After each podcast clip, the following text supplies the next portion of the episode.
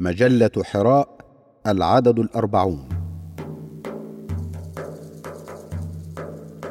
قيم التعايش المشترك ومبادئه في وثيقة المدينة بقلم الدكتور محمد الشرقاوي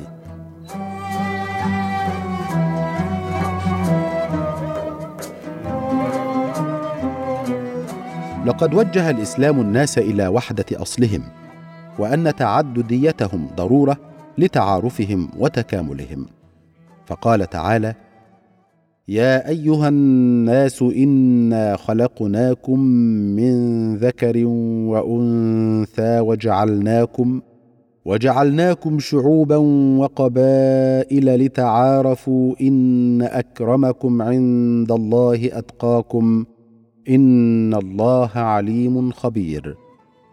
وقال رسول الله صلى الله عليه وسلم في حجه الوداع يا ايها الناس الا ان ربكم واحد وان اباكم واحد الا لا فضل لعربي على عجمي ولا لعجمي على عربي ولا لاحمر على اسود ولا لاسود على احمر الا بالتقوى الا هل بلغت رواه الامام احمد التعدد والاختلاف سنه الهيه ان صحيفه المدينه او وثيقه المدينه التي وضعها رسول الله صلى الله عليه وسلم وقد حرص على تسطيرها وكتابتها قد اسست للعيش المشترك بين مواطني دوله المدينه الناشئه التي اقامها الرسول صلى الله عليه وسلم وتولى اداره شؤونها وقيادتها بعد هجرته صلى الله عليه وسلم الى يثرب غير اسمها الى المدينه واخى بين المهاجرين والانصار على اختلاف قبائلهم وتعدد عشائرهم ثم اقام دوله مستقله في المدينه دوله لها اقليم جغرافي معلوم محدد ويتكون مواطنو هذه الدوله من المسلمين ومن اليهود ومن بعض المشركين مما يعني ان اديان وعقائد هؤلاء المواطنين في الدوله الوليده متعدده وان قبائلهم اعراقهم متنوعه وان ثقافاتهم متفاوته ومن هنا فقد جاءت وثيقه المدينه الدستوريه لتعلن اسس ومبادئ حكم الدوله وواجبات مواطنيها والعلاقه بينهم وبين رئاسه الدوله متمثله في الرسول صلى الله عليه وسلم وكل ما لهم وما عليهم من حقوق وواجبات دستوريه والاطلاع على هذه الوثيقه يوقفنا على نص دستوري لا نعرف في تاريخ الفكر الانساني قبله نصا يشبهه في التاسيس للعيش المشترك بين مواطني دوله ناشئه يحملون كل اشكال الاختلاف وصنوف التعدد ومن هذه القيم الاقرار بمبدا التعدديه بكل تجلياتها والقبول بالاخر المختلف دينيا وعرقيا وثقافيا اي القبول بحق كل منا في الوجود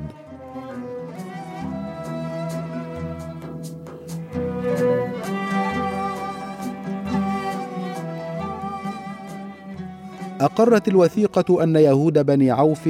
امه مع المؤمنين وهذا ليس حقا ليهود بني عوف وحدهم ولكنه حق كذلك ليهود بني النجار ويهود بني الحارث ويهود بني ساعده ويهود بني جشم ويهود بني ثعلبه ويهود بني الاوس ويهود جفنه ويهود بني الشطيبه بل هو حق لبطانه اليهود فضلا عن بطونهم ومواليهم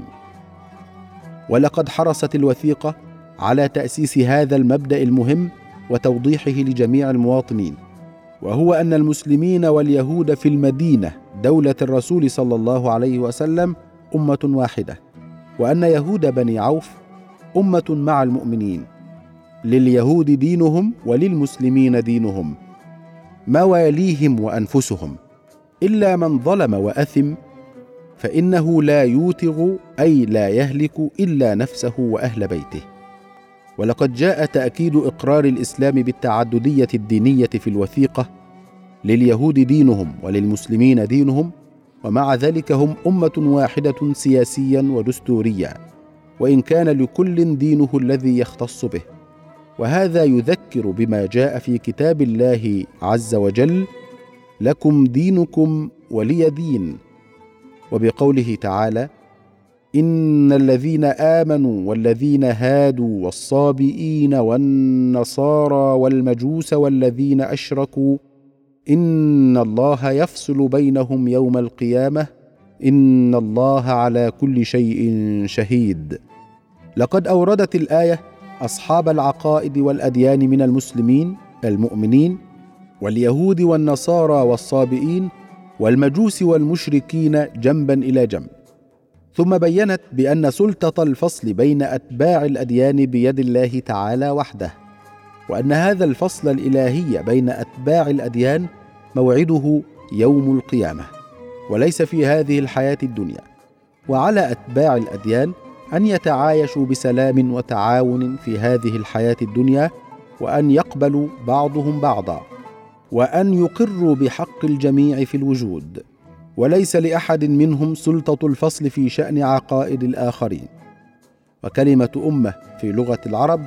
تحمل معاني متداخله بدءا من الجماعه المتميزه عن غيرها بخصائص ومنها قول الله تعالى وقطعناهم في الارض امما اي جماعات لها خصائص ليست في غيرها وعليه فهناك الامه على مستوى الدين والعقيده وقد اشارت الوثيقه الى ذلك عندما تحدثت عن المؤمنين من المهاجرين والانصار قالت عنهم انهم امه واحده من دون الناس امه واحده بالوصف الديني العقدي امه واحده من دون الناس اما بالمعنى السياسي الدستوري فهم مع غيرهم من المواطنين الذين يختلفون معهم في الدين والاعتقاد امه واحده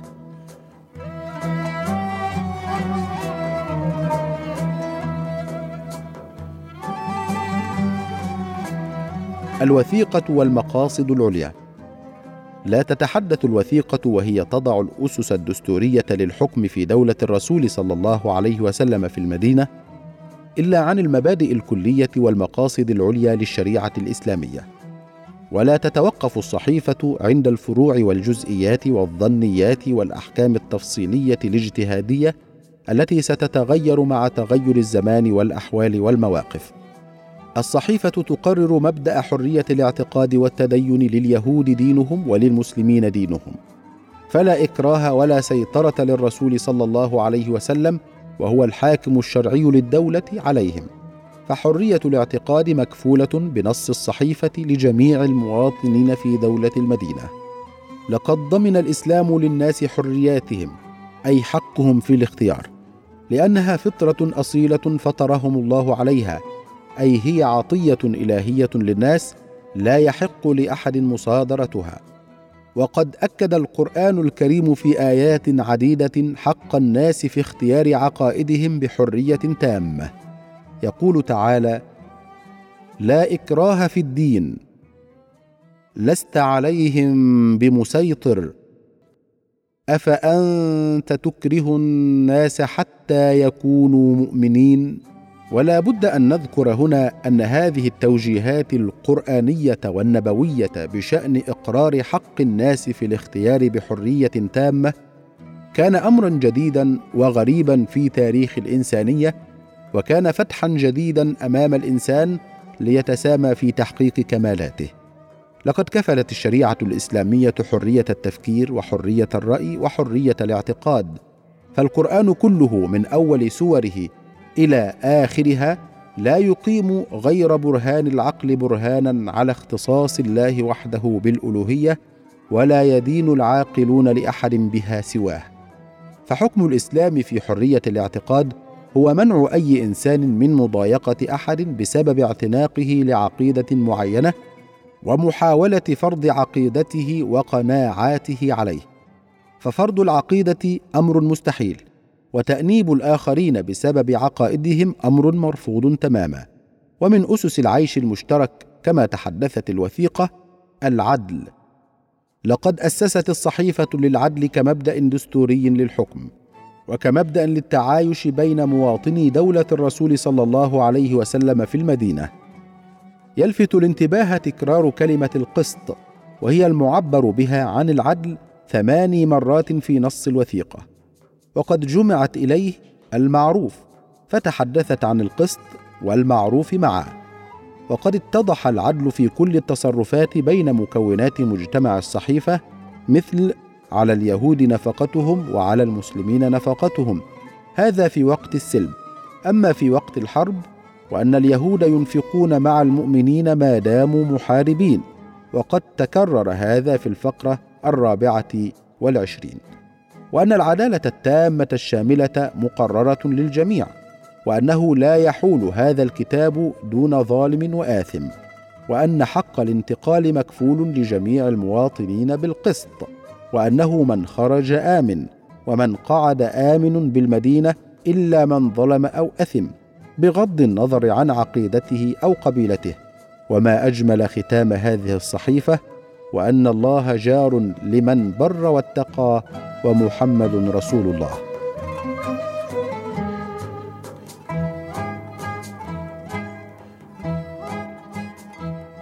والعدل القسط بين المواطنين وبين الحاكمين والمحكومين يعتبر بحق اول المبادئ الدستوريه للحكم في الشريعه الاسلاميه ولقد امر الله تعالى به في كتابه واوجبه بايات قطعيه الدلاله ان الله يامر بالعدل والاحسان ولقد حرم الله تعالى الظلم فقال يا ايها الذين امنوا كونوا قوامين بالقسط شهداء لله ولو على انفسكم او الوالدين والاقربين ان يكن غنيا او فقيرا فالله اولى بهما فلا تتبعوا الهوى ان تعدلوا وان تلووا او تعرضوا فان الله كان بما تعملون خبيرا ولا تقربوا مال اليتيم الا بالتي هي احسن حتى يبلغ اشده واوفوا الكيل والميزان بالقسط لا نكلف نفسا الا وسعها واذا قلتم فاعدلوا ولو كان ذا قربى وبعهد الله اوفوا ذلكم وصاكم به لعلكم تذكرون لقد ارسلنا رسلنا بالبينات وانزلنا معهم الكتاب والميزان ليقوم الناس بالقسط وانزلنا الحديد فيه باس شديد ومنافع للناس وليعلم الله من ينصره ورسله بالغيب ان الله قوي عزيز وبين ابن القيم في الطرق الحكيمه ان اقامه العدل بين الناس على تعدد اديانهم واعراقهم هو المقصود من انزال الكتب وارسال الرسل وان السياسه العادله جزء من الدين فاذا ظهرت امارات العدل واسفر وجهه باي طريق كان فثم شرع الله ودينه وقد اوضحت وثيقه المدينه ان العدل في باب القضاء اساس عظيم لضمان تعايش المواطنين في الدوله وانه من اعتبط مؤمنا قتلا عن بينه اي من قتل بغير جرم فانه قود به اي يقتل القاتل قصاصا الا ان يرضى ولي المقتول بالعقل اي بالديه وتفرض الوثيقه على الجميع ان يكونوا ضد الظالم يدا واحده وانه لا يحل لهم الا ان ينصروا المظلومين ضد الظالمين وان المؤمنين عليه كافه ولا يحل لهم الا القيام عليه ومنه ان الوثيقه قد شرعت لمبدا قضائي مهم وهو عدم نصره المجرمين الاثمين وعدم ايوائهم والتستر عليهم لان في ذلك منعا او تعطيلا للعداله ان تاخذ مجراها وانه لا يحل لمؤمن اقر بما في هذه الصحيفه وامن بالله واليوم الاخر ان ينصر محدثا اي مرتكب جريمه او يؤويه وتتوعد الصحيفه من يفعل ذلك وان من نصره فان عليه لعنه الله وغضبه يوم القيامه ولا يؤخذ منه عدل اي فداء ولا صرف اي توبه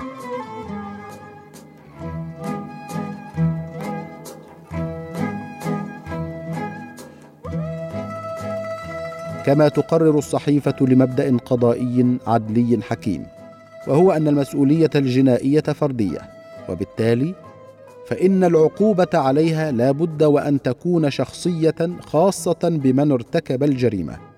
ولا يسد احد مسده في تحمل العقوبه بدلا منه قررت الوثيقه ذلك في اكثر من فقره منها الا من ظلم واثم فانه لا يوتغ ان يهلك الا نفسه واهل بيته وانه من فتك بنفسه فتك وباهل بيته وانه لا ياثم امرؤ بحليفه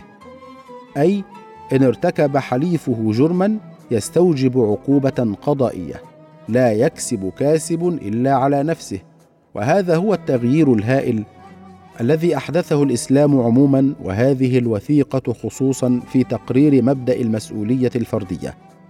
وقد وضح القران هذا في ايات عده منها ولا تزر وازره وزر اخرى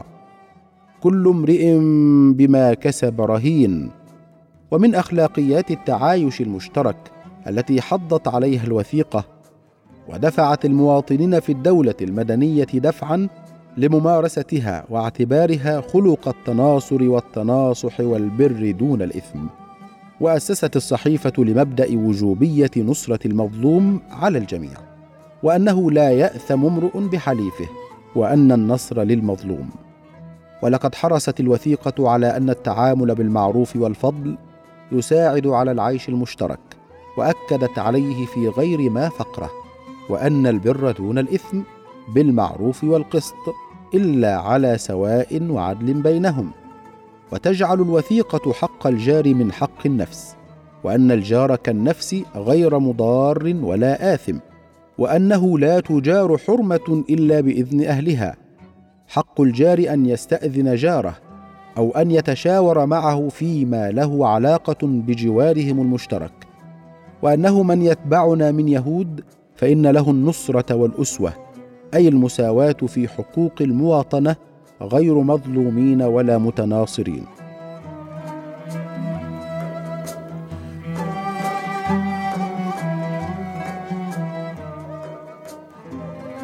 ومن مبادئ العيش المشترك التي اسست لها هذه الوثيقه الدستوريه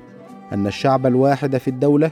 يمكن ان يتكون من مجموعات دينيه وعرقيه وثقافيه متعدده ويتشارك الجميع والحال هذه في المواطنه ويتساوون في حقوقها وتحمل واجباتها الماليه والدفاعيه وتسودهم قوانين عدليه واحده وتكون المسؤوليه الجنائيه فرديه وعليه فالعقوبه تكون شخصيه ويتشاركون في ممارسه مكارم الاخلاق من البر والمعروف وحسن الجوار ورعايه واجباته اي ان هناك حقوقا وواجبات دستوريه سياسيه واقتصاديه وعسكريه وسلوكيه يستوي فيها جميع المواطنين مهما تعددت مجموعاتهم واختلفت عقائدهم وتعطي الصحيفه الحق لكل جماعه بان تنفرد ببعض الممارسات الخاصه التي تتعلق بالجماعه ولا تتعارض مع الحقوق والواجبات العامه لجميع المواطنين نلاحظ ان الصحيفه تحدثت عن جماعه المؤمنين المسلمين من المهاجرين والانصار وتحدثت عن اليهود على تعدد قبائلهم وبطونهم وحلفائهم واشارت الى بعض المشركين وتحدثت عن العام والخاص بحيث لا يتعارض ما هو للفرد بحسبانه مواطنا في دوله مع ما هو له بحسبانه فردا في جماعه دينيه او عرقيه داخل هذه الدوله بينت الوثيقه ذلك بيانا مهما يحترم الهويه الخاصه بكل جماعه داخل الهويه العامه للدوله ككل فقد خصت الوثيقه المسلمين باشياء وخصت اليهود باشياء والزمت الجميع باشياء دون ما تعارض او تناقض وقد راينا في الصحيفه ان العدل والمساواه والحريه والبر والمعروف والحمايه والنصيحه حق لكل مواطن فرد في دوله المدينه بقطع النظر عن انتمائه لهذه الجماعه او تلك وبقطع النظر عن الاعتقاد بهذا الدين او ذلك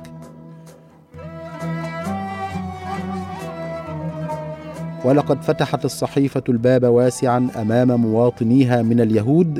لكي يستجيبوا اذا ما دعوا الى الصلح واذا دعا المواطنون اليهود الى صلح مع اخرين فانه يتوجب على المواطنين المسلمين ان يلتزموا بهذا الصلح ما لم يكن مع قوم يحاربون الدين واذا دعوا الى صلح يصالحونه ويلبسونه يشاركون فيه فإنهم يصالحونه ويلبسونه وأنهم إذا دعوا إلى مثل ذلك فإنه لهم على المؤمنين إلا من حارب في الدين وحين نقرأ هذه الوثيقة يستدعي الذهن العهد النبوي إلى نصارى نجران وقد جاء فيه ولنجران وحاشيتها جوار الله وذمه محمد النبي رسول الله على اموالهم وانفسهم وارضهم وملتهم وغائبهم وشاهدهم وكل ما تحت ايديهم من قليل او كثير لا يغير اسقف من اسقفيته ولا راهب من رهبانيته ولا كاهن من كهانته ولا يطا ارضهم جيش ومن سال منهم حقا بينهم النصف القسط والعدل غير ظالمين ولا مظلومين ان مثل صحيفه المدينه والعهد النبوي لنجران وملحقاتهما والعهود العمريه من بعد قد حفظت للمواطنين من اهل الكتاب وضعا دستوريا متميزا في الدوله الاسلاميه فقد حصن الرسول صلى الله عليه وسلم حقوقهم بكونهم في جوار الله وفي ذمه محمد النبي رسول الله وقد ختمت صحيفه المدينه بقول الرسول عليه الصلاه والسلام وان الله جار لمن بر واتقى ومحمد رسول الله ولا ننسى ان هذه الصحيفه الدستوريه قد كتبت في زمان لم تكن فيه حقوق للمواطنين مرعيه في الامبراطوريتين الرومانيه والفارسيه فضلا عن قبائل العرب في شبه جزيرتهم ولو نظرنا الى محاولات كل من افلاطون وارسطو لصياغه نظريه سياسيه للمجتمع اليوناني لادركنا الفروق الهائله بين صحيفه المدينه ونظريات فلاسفه السياسه التي صاغها كل من افلاطون في جمهوريته وارسطو في كتابه عن السياسه ولا ريب ان الاحكام والاسس التي تضمنتها هذه الوثيقه وكذلك العهد النبوي لاهل نجران والعهود العمريه من بعد